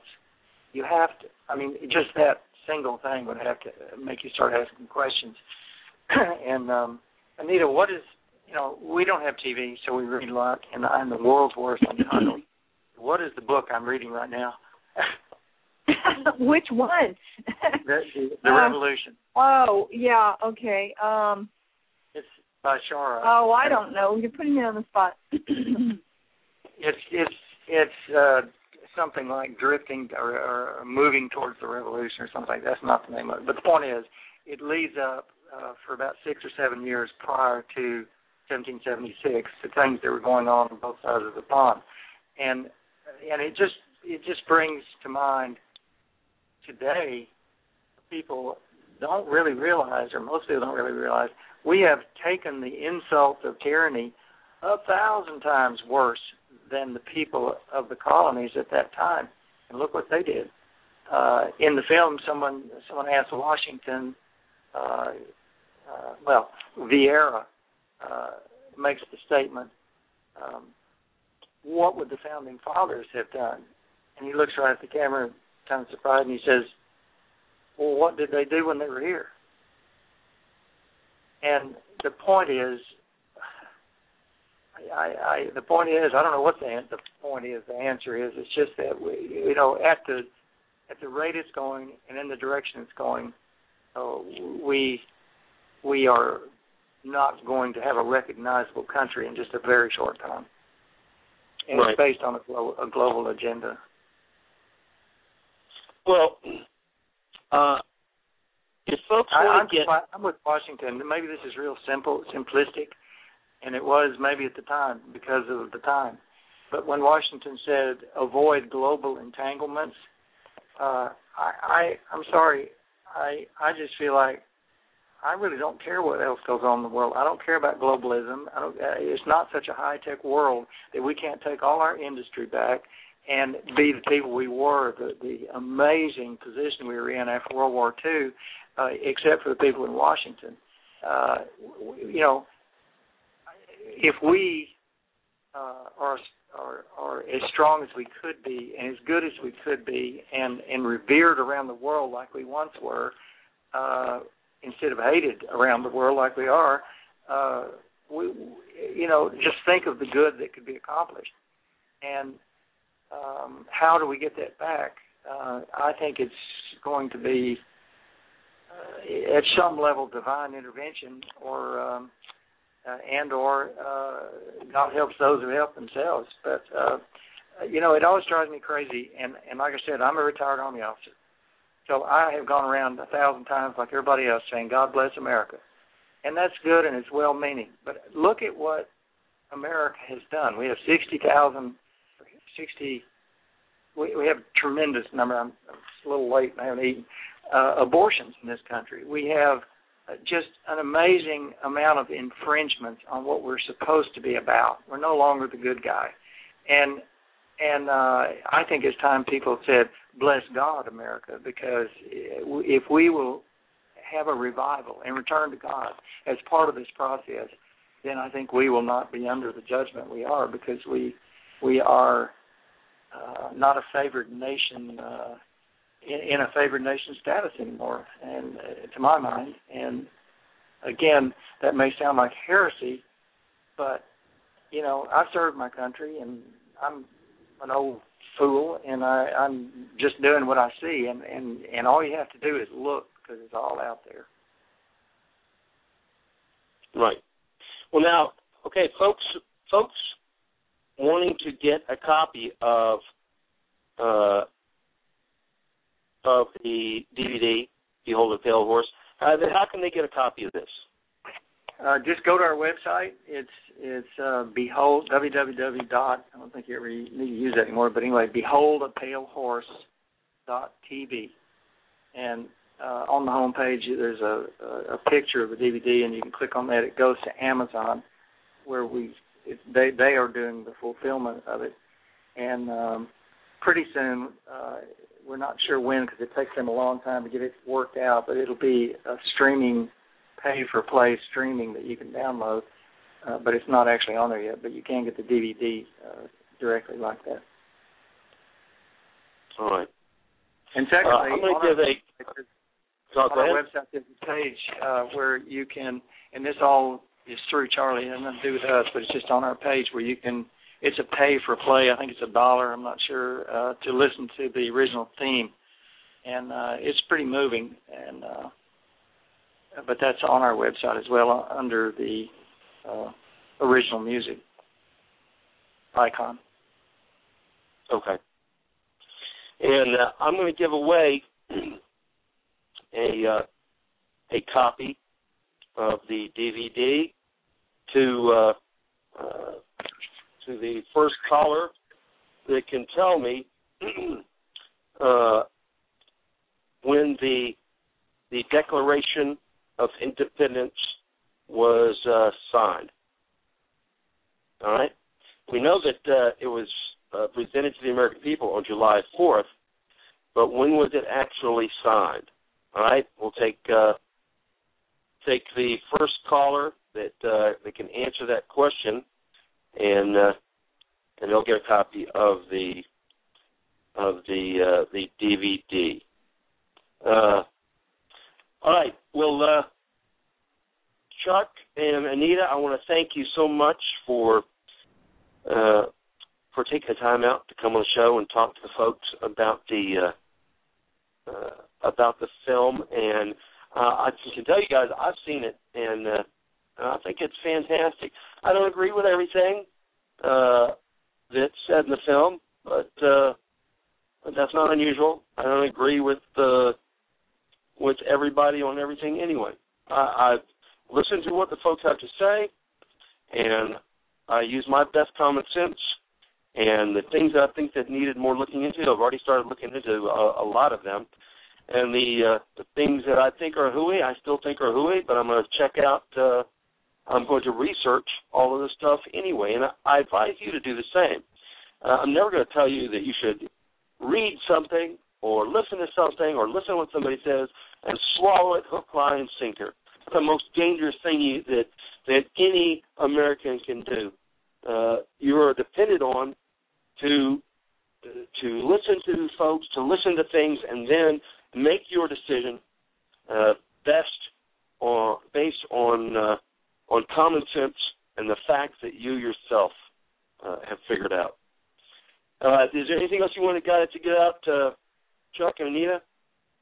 No, we really appreciate you having us, and uh, and don't mean to seem radical if it does to some people, but you know, uh, I I my challenge to anyone is, especially if you just just the issues in the film, go to the bio page and look up the link for the people that are various the various speakers. But you know, um, I'm not into sensationalism. I'm just trying to do what I can to to help, and and um, there is absolutely nothing at all in any one of the three um, parts which is not based on just historical reality. So our challenge is for people to look it up themselves, like Charlie says, and and um, you know go from there. But thank you for having us, and uh, we we really appreciate it. All right, thank you guys. Thank you, Chuck. Thank you, Anita. And uh, Good night. God bless and keep you guys. And uh, be careful on the way back to uh, to your off the grid uh, secret location. We'll try not to run into any jackrabbits or deer or anything like that on their way back. listen, we'd like to have you guys uh, come on again. Uh, uh, maybe in a few months, come on again and talk to us about it again. Because between now and then, you're going to go through a bunch more uh, uh, interesting situations, and you're going to find out some more stuff. And uh, one last question: When uh, when uh, do you see the last uh, uh, parts two and three being released?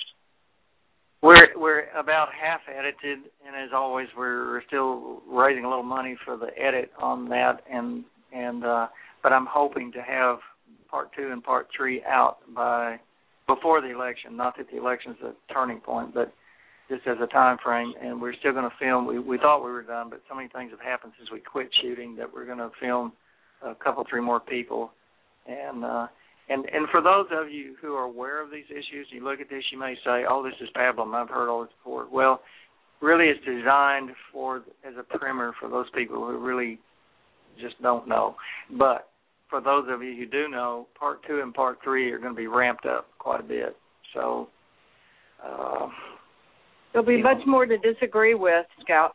there you go. And listen, I'm going to tell you guys one last thing too. The folks listening, if any of you guys has uh, a uh, uh, a big uh, chunk of change in your pocket. I don't know how big it has to be, uh, but uh, I believe, and you can tell me if I'm right or not. But you guys are still accept uh, uh, are still open to investors in the project, right?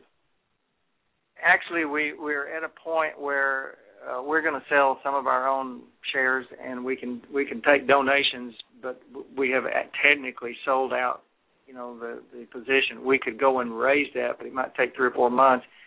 Uh, the amount to go back to everybody and start over, but I'm hoping to do it much sooner than that so we can get this thing out. And and uh, but we are going to sell some of our positions so we can do that. And uh, and uh, before, but I don't want to waste a bunch of time here. I know you got more show, but I want to tell a story on Anita real quick. We, we the other day we don't have air conditioning, so and we live on the second floor. So the other day, and the cattle come up every morning. We feed them, and and the other day, um, uh, we have a few calves, a few new calves, and uh, we have one black bull calf. And Anita looked out the window and she said, "What have you been feeding that that uh, that black calf?"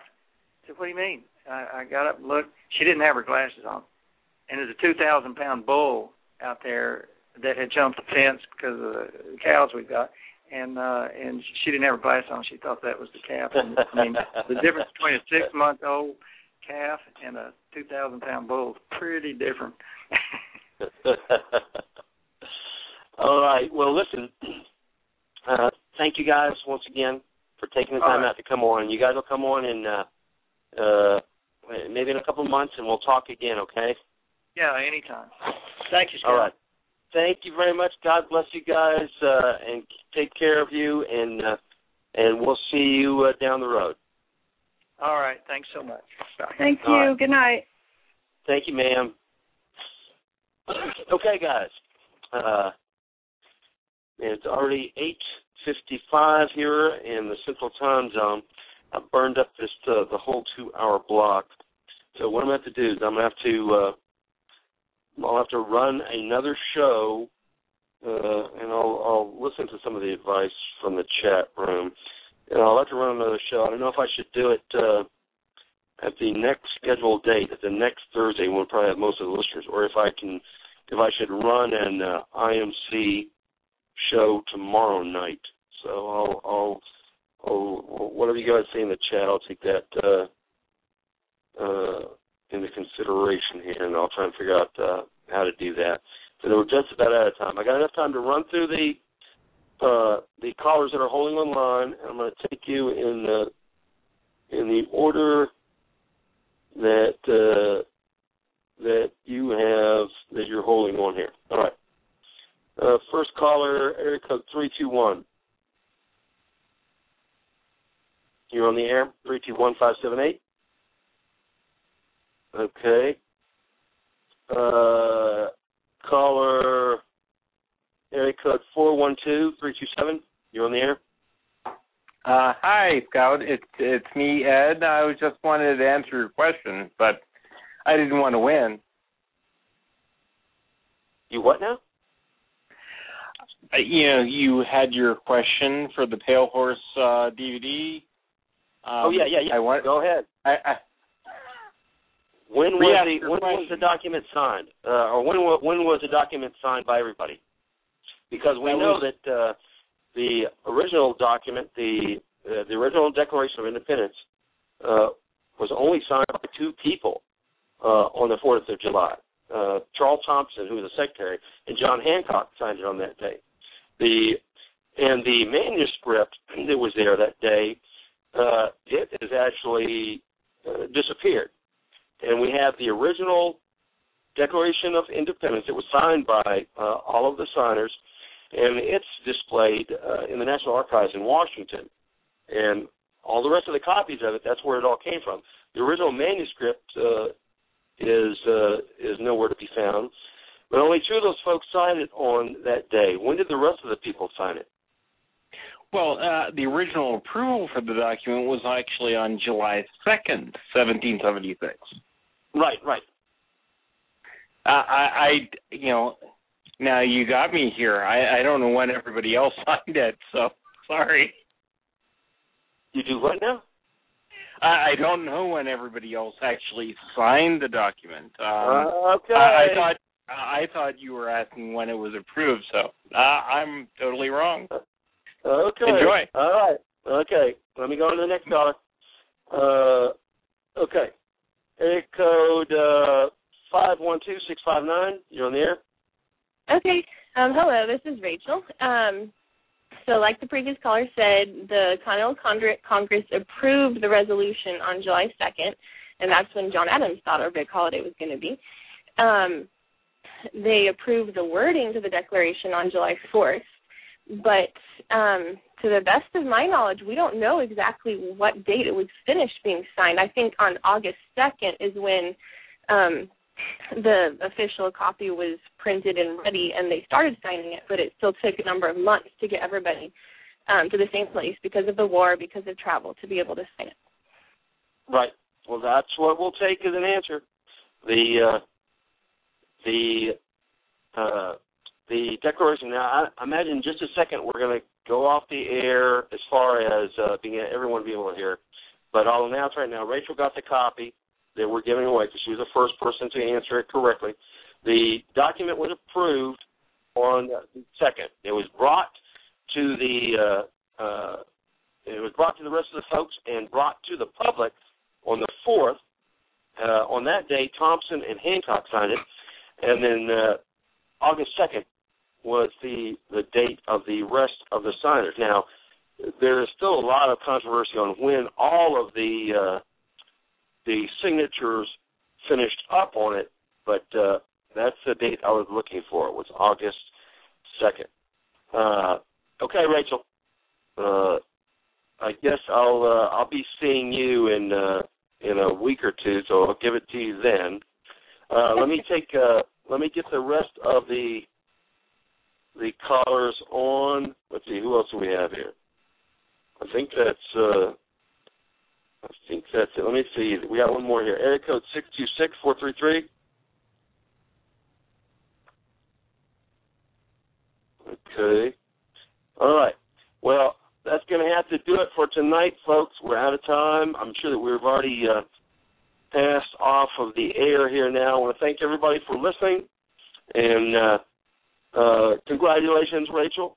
And uh, we will see you guys either. Uh, we'll see you guys next Thursday, uh, 7 p.m. Central for sure. And uh, I imagine that's when I'm gonna. I imagine that's when I'll run the the IMC show because uh, I want to make sure that I get it to as many folks as possible. All right. Thank you all. Uh, God bless and keep you. And we'll see you next Thursday, 7 p.m. Central.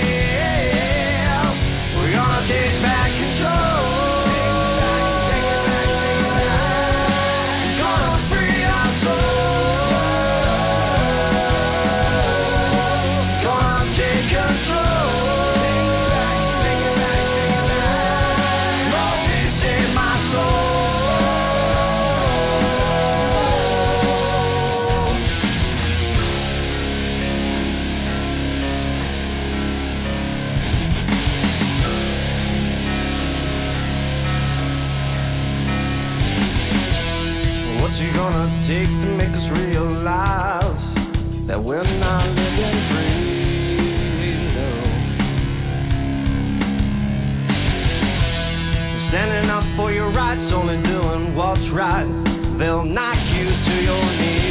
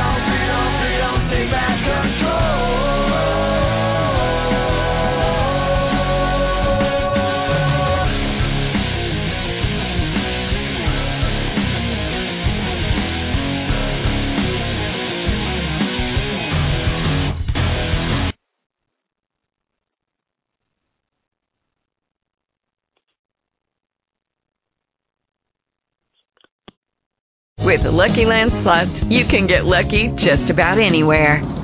This is your captain speaking. Uh, we've got clear runway and the weather's fine, but we're just going to circle up here a while and uh, get lucky. No, no, nothing like that. It's just these cash prizes add up quick. So I suggest you sit back, keep your tray table upright, and start getting lucky.